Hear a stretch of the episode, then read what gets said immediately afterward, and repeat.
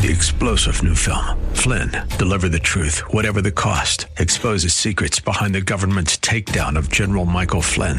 Flynn knew what the intel world had been up to. He ordered the first audit of the use of contractors. This set off alarm bells. He told the truth. He was the most dangerous person for Donald Trump to hire. They had to get rid of Flynn.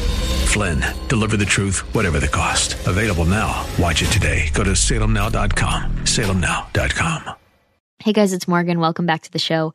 If you haven't yet, please hit the subscribe button so that you can get notified of every new episode. I release three episodes breaking down what the heck is going on in the country every week. And if you want to stay more up to date, if you want to be more involved, if you just want to be more aware, this is a good solution for you, especially if you're not a fan of like watching the hyper politicized and divisive news, right?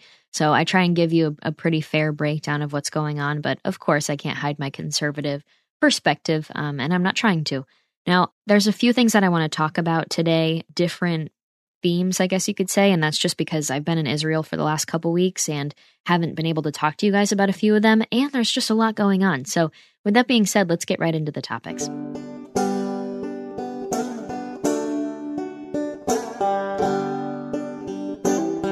I also want to warn you guys I am recording this right now with my dog sitting on my lap, and I don't know if she's going to make any weird noises, but we're just going to try and go all the way through this recording with nothing crazy happening that we have to redo, um, but it is kind of cute to see her, so I'm not going to move her.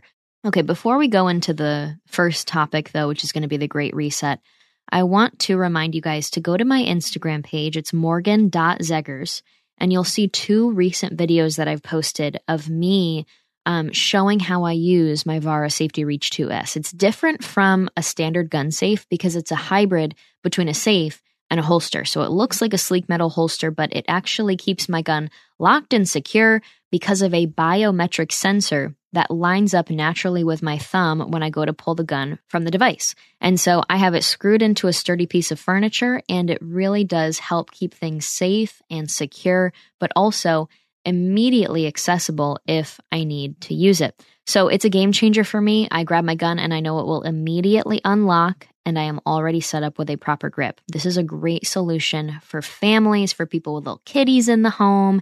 And that's kitty, K I D D I E S. And a lot of people were like, what are the kitties, cats playing with guns? No, I mean the kids.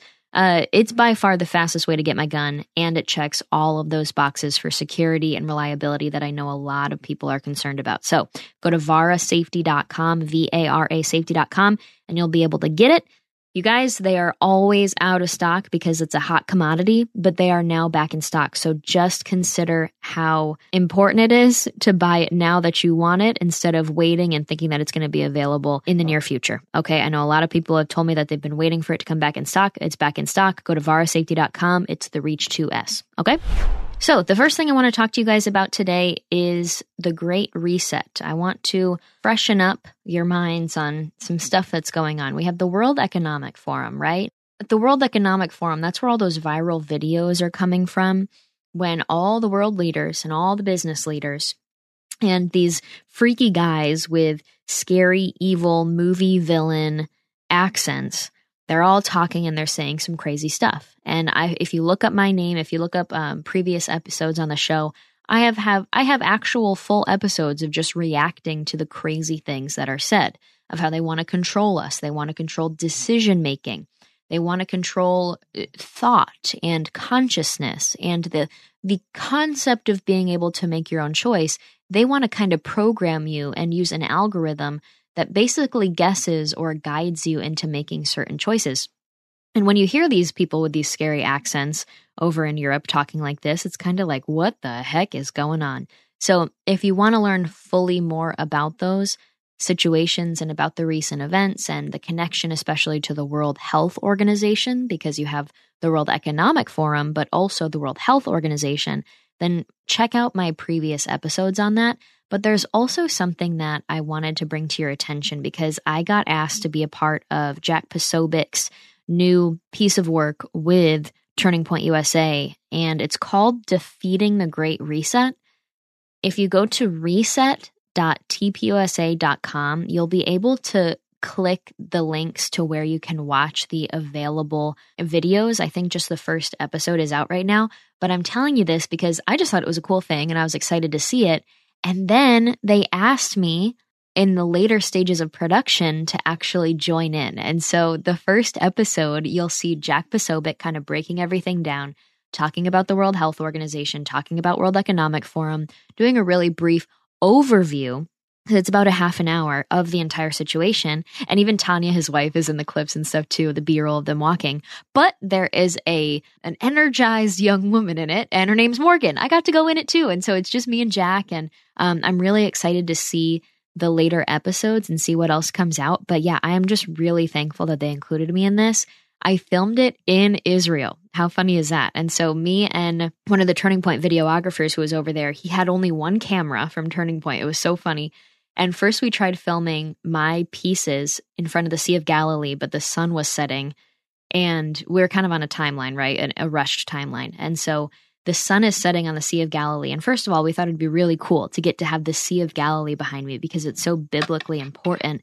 And we're going up against these satanic, evil globalist leaders.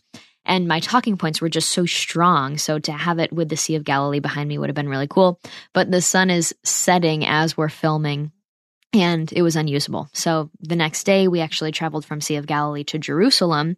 Tried to film it in the Jerusalem hotel, but there were again more random issues with filming. So we did it for a third time. So three days in a row, I got my filming makeup and hair and an outfit on, and we filmed in these really difficult locations because it was really important for me and for the videographer guy, Drew is his name, for us to get this piece to the production team and get it included. And we're just really thankful that it ended up making it in.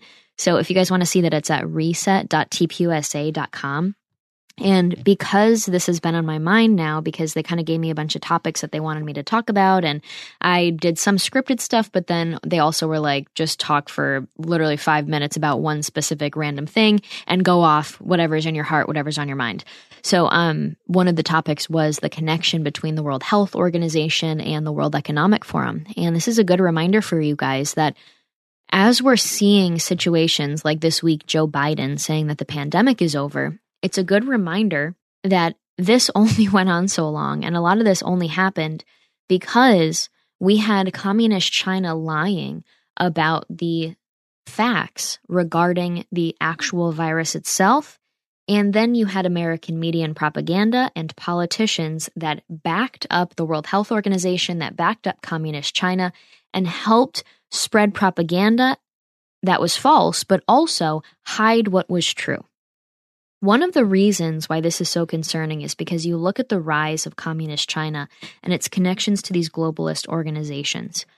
The most important one, and I've even I talked about this on Sean Ryan's show. There's an episode of that. I think it's only on Rumble. I do not think it is on YouTube for obvious reasons. It would be taken down immediately.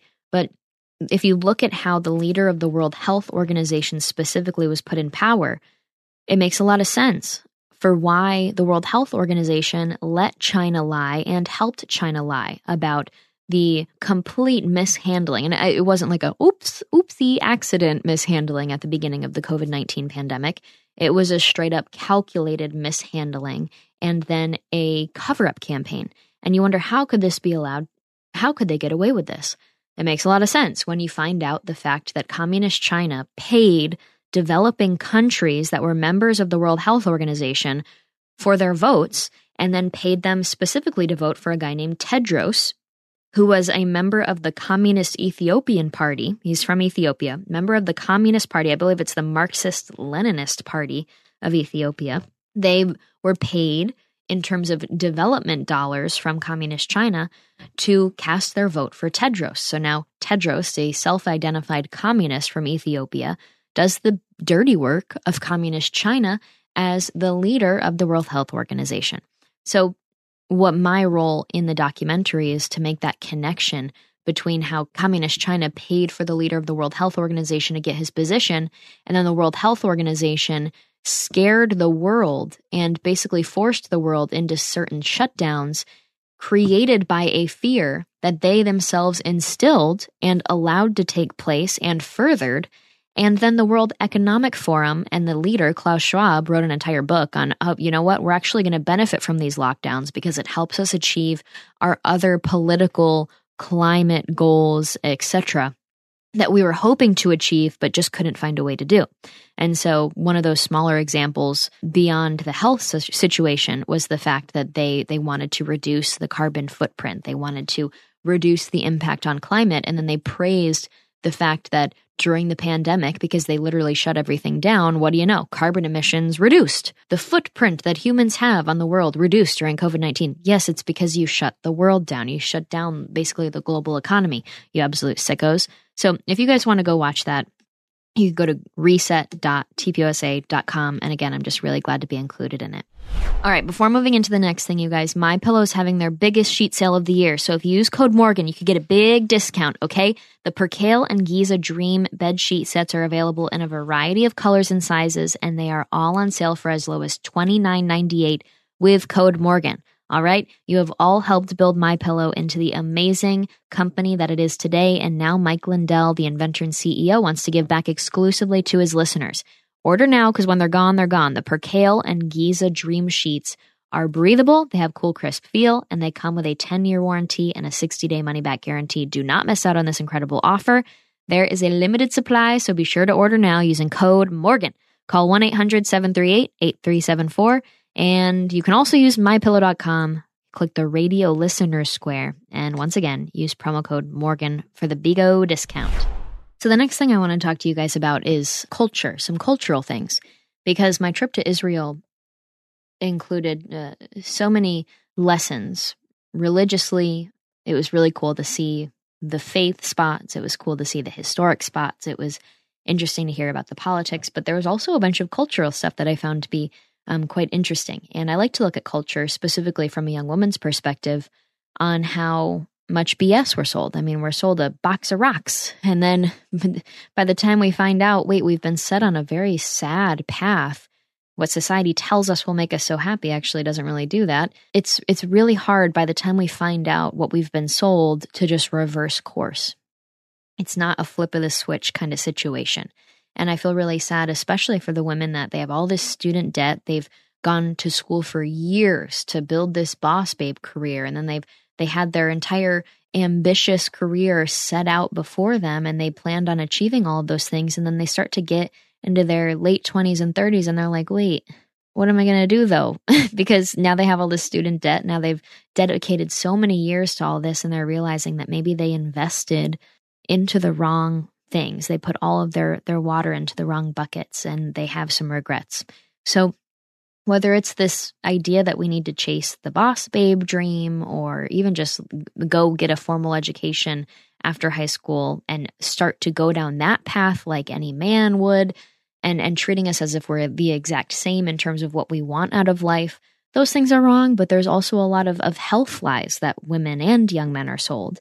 There's a lot of lies about value and one of those things is about modesty. And so I posted today on Instagram a video of me hanging all of my dresses that I have. I have a bunch of long dresses and I packed them all for Israel. And then I bought a bunch in Israel too. And I'm hanging them on the line. And I, I posted a nice little message about modesty. And when I was in Israel, I, you notice so many different cultural things. One of them is an, an emphasis on pride in your nation, not a bad, evil sinful pride, but just being proud of your homeland, being proud of your heritage, proud of your history.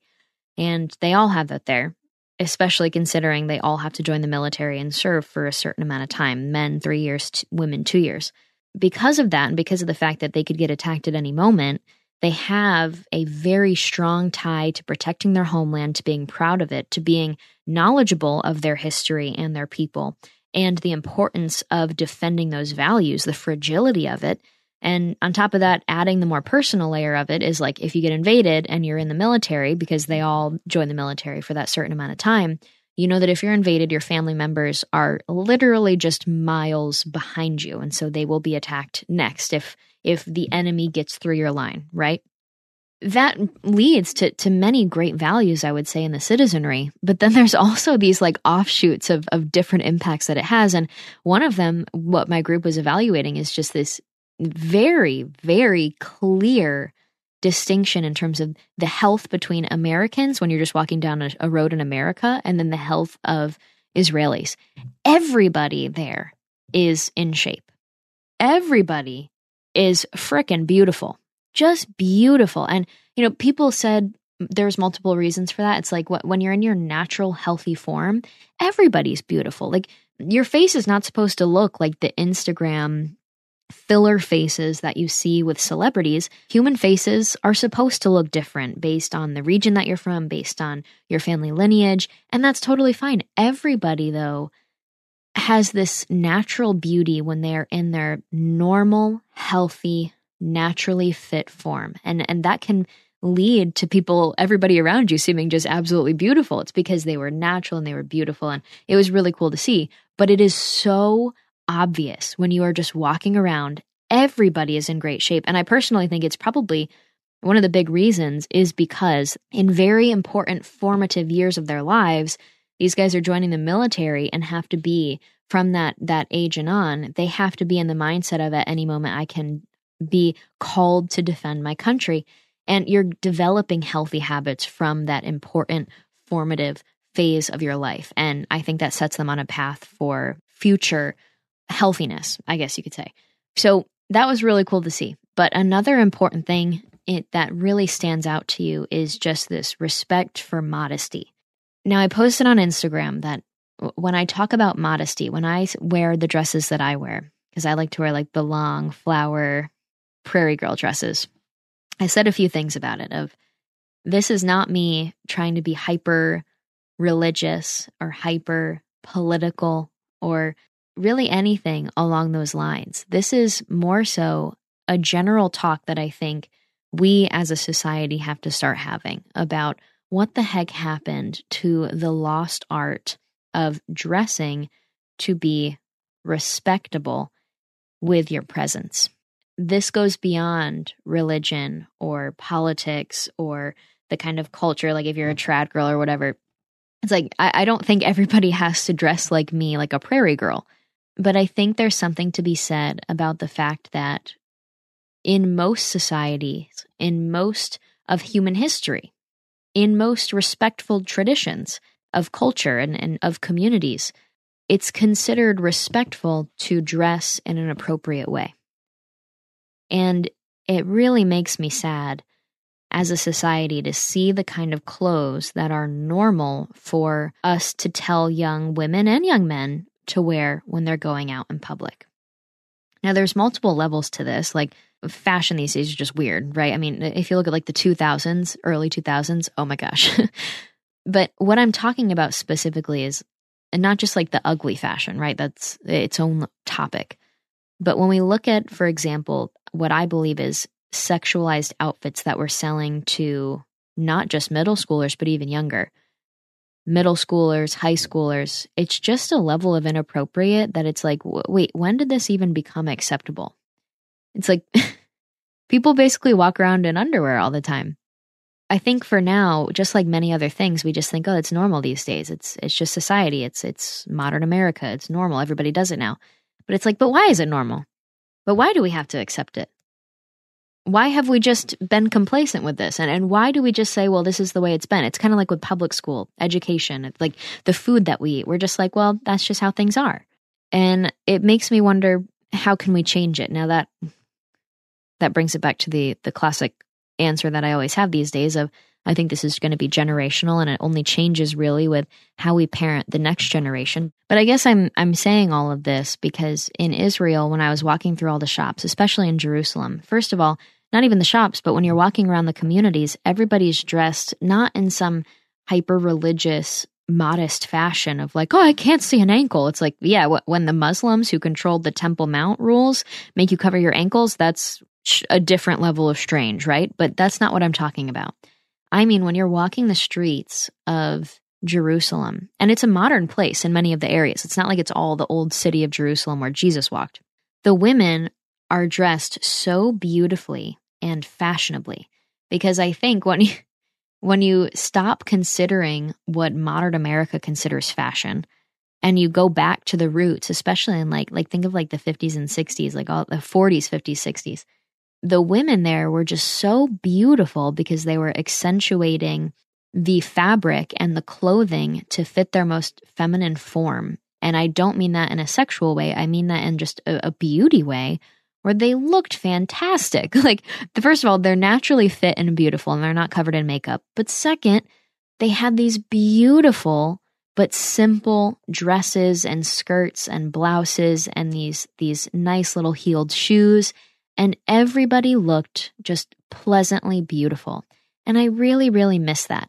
I, I've noticed something of like the radical left, they have neon hair, they have black makeup all over their eyes and their face. Their face, skin color face, they put this like white, pale, pasty stuff uh, to like literally change the the color of their face, which I find so strange. And they they cover themselves in these clothes. Now, when you think of primally what animals like to do when they're healthy and when they're normal animals, you want to make yourself look more attractive to a mate, to society, and then you you earn a mate and then you procreate, and that's kind of like the literal most primal basic role in life.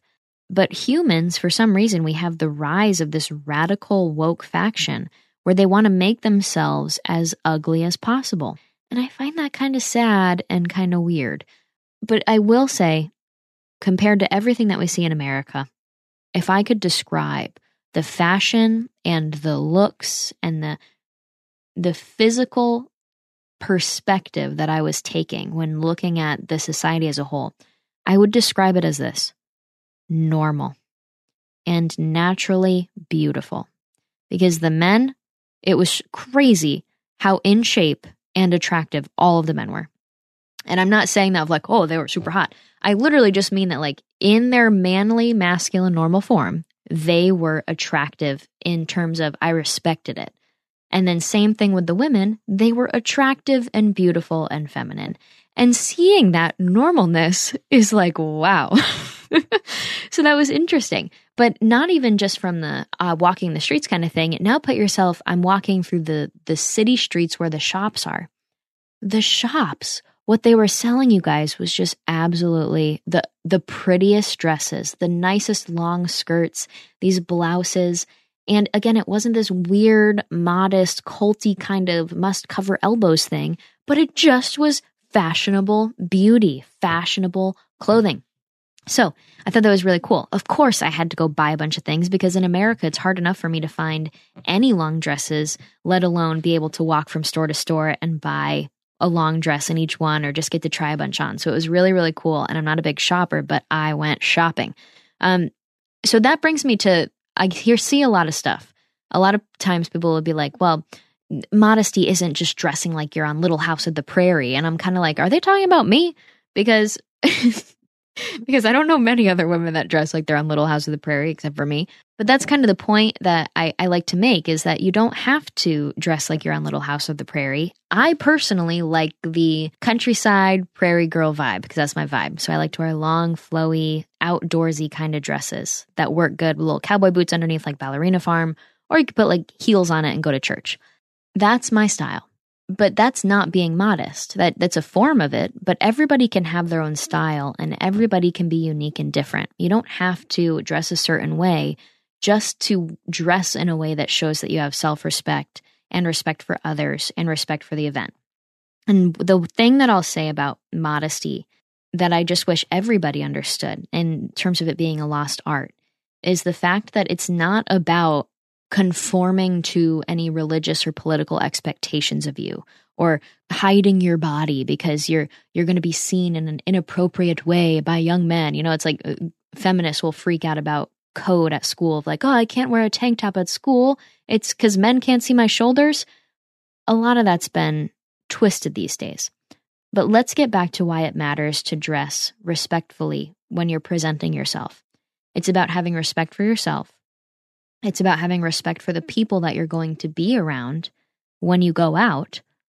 And it's also about respecting the area that you're going to, the location that you're going to, or the significance of the event that you are attending. You're showing respect with your appearance and you're presenting yourself in a respectable fashion. That's really what it all boils down to. And I wish that we could get back to that. And I'm not saying that as an attack on anybody. I just mean it as we have gone so far away from very basic societal values and trends. One of them is respect with our presentation and with dressing. And I'm sad that our generation was the one to really lose that. And I wish we could get back on it, going to a foreign country where they still do that and where they still respect themselves and other people and the events and cover themselves up in a respectful way and still are so fashionable and beautiful. It was a good reminder, and that's why I wanted to bring it up to you guys. Now, speaking of culture, um, I wanted to take a moment to let you guys know that I just became aware of a song. Now, if you know what music I listen to, it's basically classic country music and uh, never rap.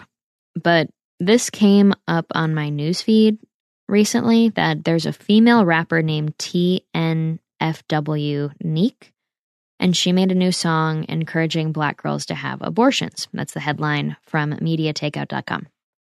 So I wanted to read you guys some of the lyrics, and perhaps you've heard this song before, but it's called BDF, Baby Daddy Free.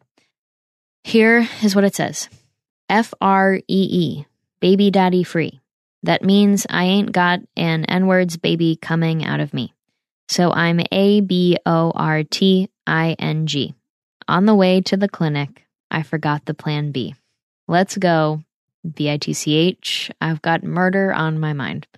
So that is the kind of content, the kind of culture that many young women are seeing and absorbing as they develop into young adults, young women here in our nation. And that makes me very, very sad.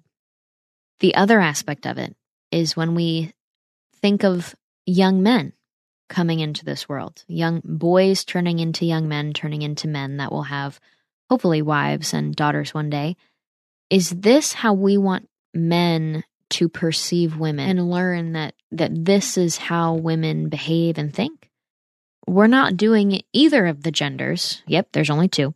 Either of the genders any favors by representing young women in this way. It makes me very, very sad. And that goes into think of any song that's trending on the radio these days, especially on the rap channels. And I really want you to ask yourself should I be listening to this music? It's got a bop, it's got a tune, it's a little catchy. But when I listen to the lyrics, do I really want this kind of stuff influencing my mind? Even if I'm just listening to it in the background or in the car on the way to something and it just comes on the radio. Nowadays, I'm just much more sensitive to the fact that, like, I don't even want to listen to this at all. I don't even like country music that talks badly. It's like there was a song and it was, um, I think it's called Everything She Ain't. And it's catchy and I like it and it's fun. But it basically talks about how it's like this guy has a girlfriend and she wants to have that girl go and then replace her. And so she's like, get rid of her. I'm going to be the buddy that rides with you in the truck. I'm going to be your Audrey to your Hank. All these things. And at first I was listening to it like, oh, this is so cute. Like, uh, Audrey and Hank Williams. And now I'm like, I can't even get into it. Cause it's like, why do we even sing about that stuff? Another thing is country music. Carrie Underwood, you know, she's like, I got cheated on and I'm going to go smash his tires. it's like, um, maybe, maybe that's not a healthy approach either. Another one would be uh, what's that one? There's a country song I can't remember. And this is not just country. I just mean in all music, we're just teaching people bad behavior and bad ways to process frustrating feelings. And I don't think it's healthy. But there's another one where it's like, I got cheated on and now he has a new girlfriend and I hope she cheats on him. it's like, if you think about it, when you just stop and look at it from a societal lens, it's like, well, this is kind of not the best thing to to be jamming to all the time. Okay, there's two more things I want to talk to you guys about. We've got digital currency and the dangers, and then also what's going on at the border. We've got some updates. So, I saw something on Instagram, and you know, I don't know what the most recent update on this stuff is, but I'm seeing it more and more discussions on it. And I wanted to talk to you guys about the overarching concern that I have, and then hopefully you'll be better equipped in case anything more serious happens with this issue. But um, I was looking on Instagram and I saw some screenshots of articles. One of them says China reveals digital yuan with an expiration date where people are forced to spend and not allowed to save. Yeah. So, government currency that is only available to the people, to you, for a certain period of time.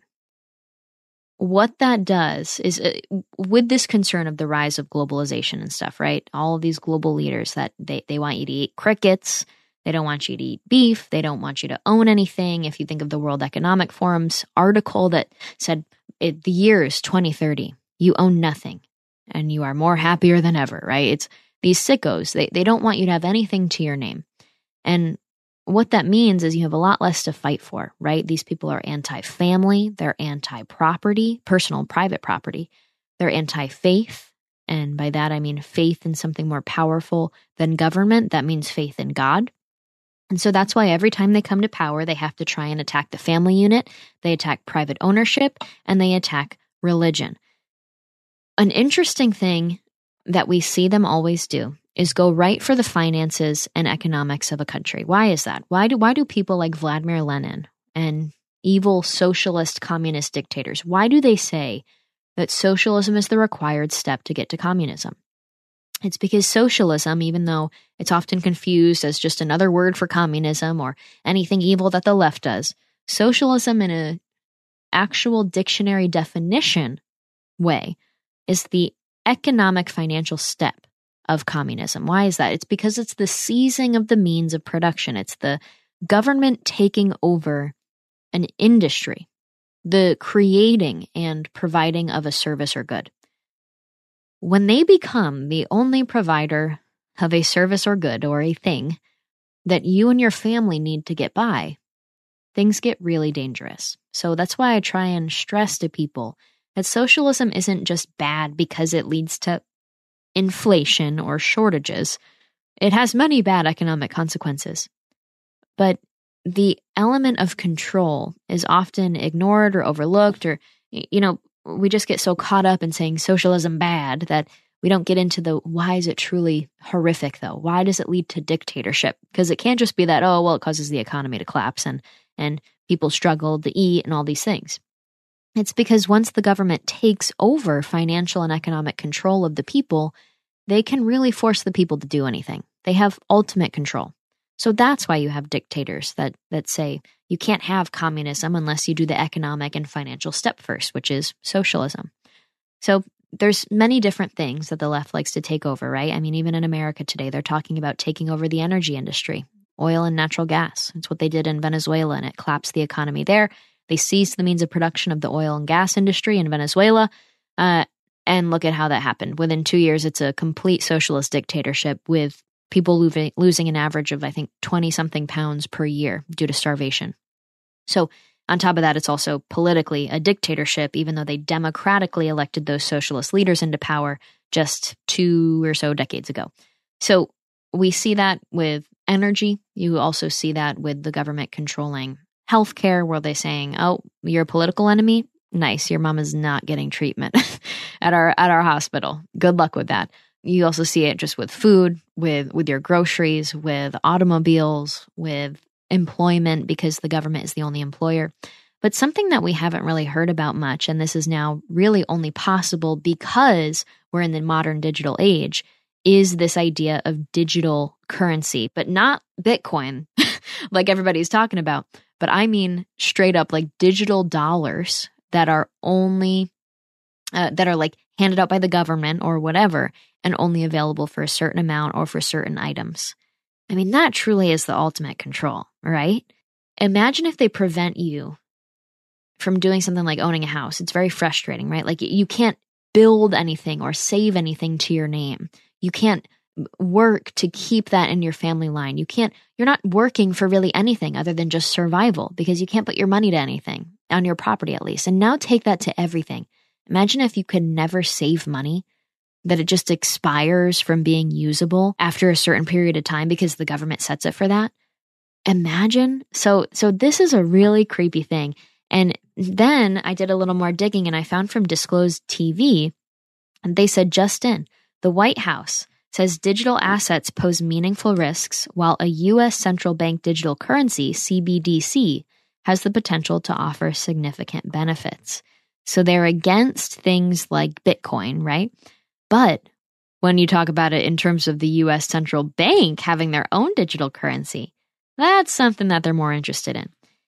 That's really, really dangerous. So it really caught my eye. And I want you guys to be aware of the fact that things aren't just an evaluation of, oh, is it a good economic policy or a bad economic policy?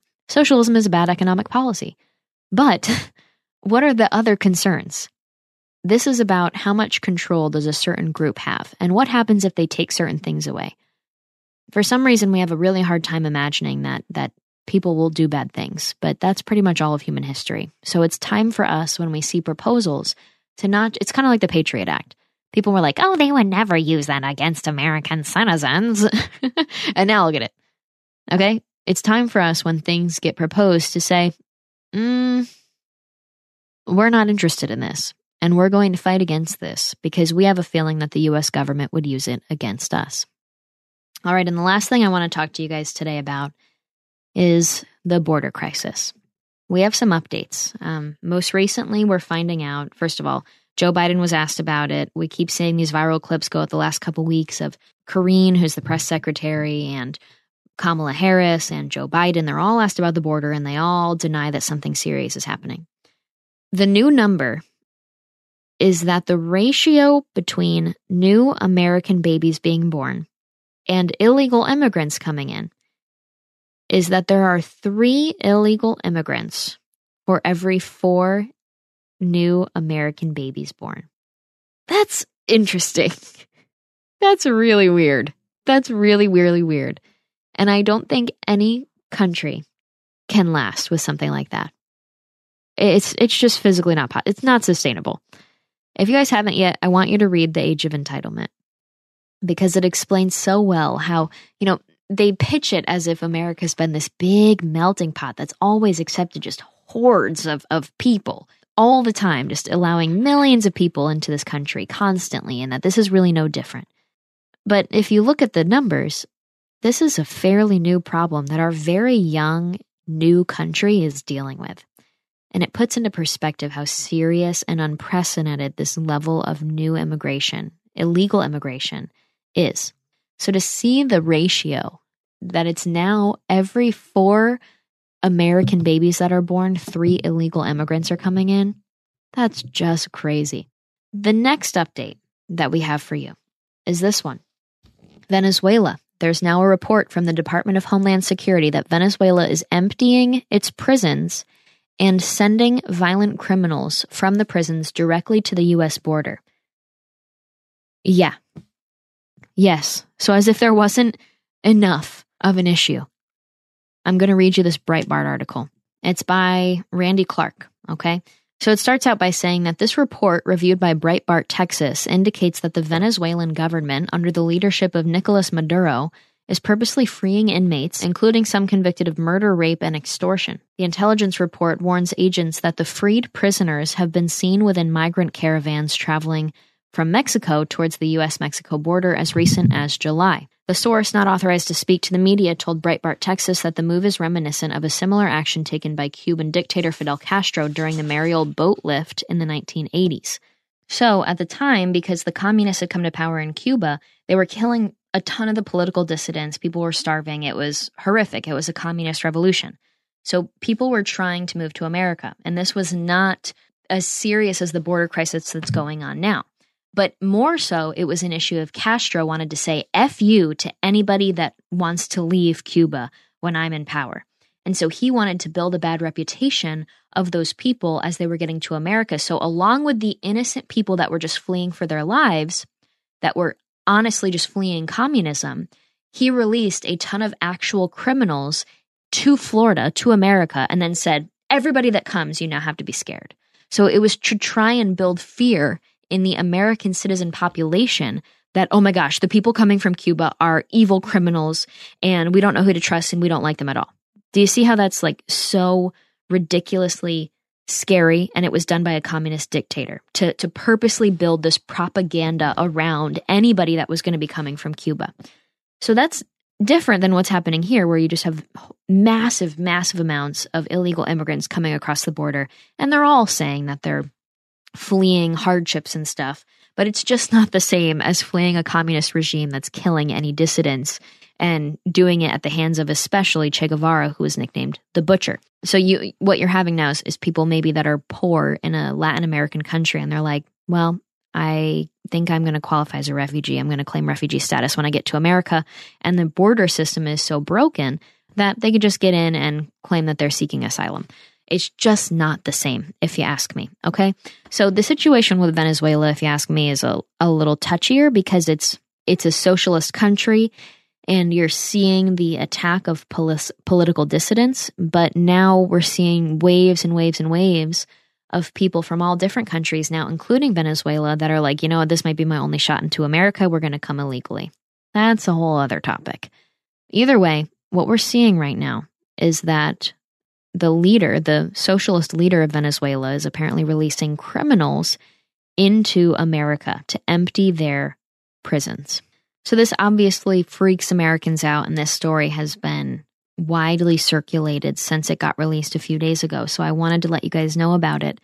I think we're reaching a tipping point because this week, not only did we have this Venezuelan story and we're seeing the new numbers with that four to three ratio that I told you about, but we also saw DeSantis, governor of Florida, Ron DeSantis, ship the 50 migrants to Martha's Vineyard. Martha's Vineyard and the region of Massachusetts, right? They declared themselves to be a sanctuary area for illegal immigrants. So the, the government cannot attack or, or prosecute anybody that is an illegal immigrant that goes to a sanctuary area. So that's been controversial, and they were proud to declare themselves this. But guess what? As soon as Ron DeSantis said, well, Florida can't do it anymore, we're going to send them, and they voluntarily went, we're going to send them to Martha's Vineyard, what do you know?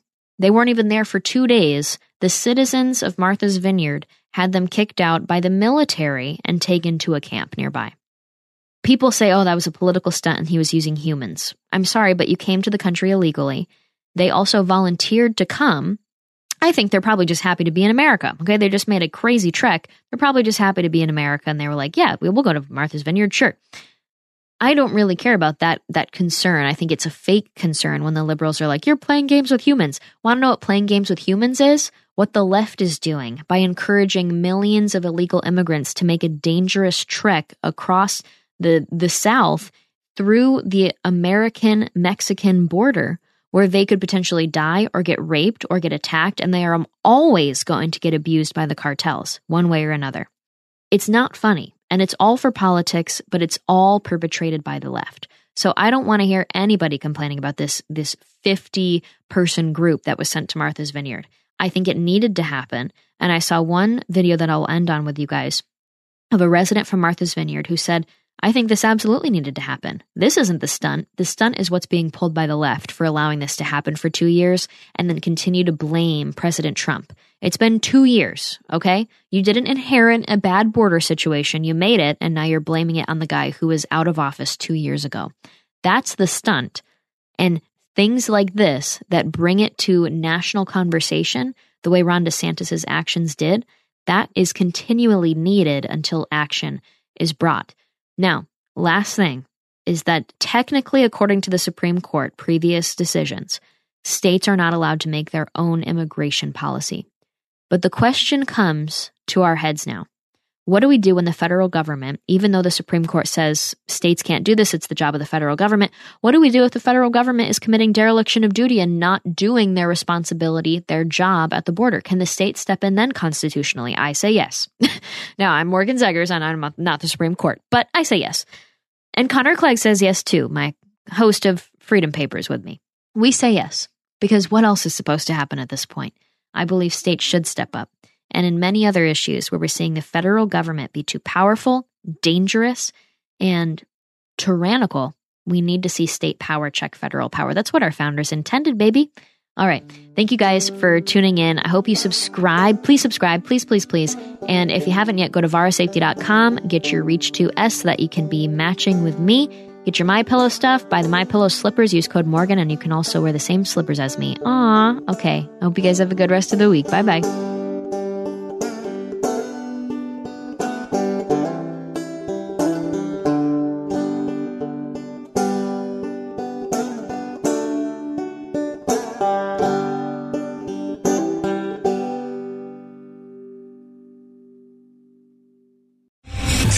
General Michael J. Flynn, head of the Pentagon Intelligence Agency, knew all the government's dirty secrets. He was one of the most respected generals in the military. Flynn knew what the intel world had been up to. He understood its funding. He ordered the first audit of the use of contractors. This set off alarm bells. The explosive new documentary, Flynn, Deliver the Truth, Whatever the Cost, uncovers the facts behind this scandal. Flynn told the truth. He was the most dangerous person for Donald Trump to hire. I find out the worst enemy that I'm going to face in my life is right here in America. They took my assessment and they wanted me to change it. And I was like, I'm not changing it. They had to get rid of Flynn.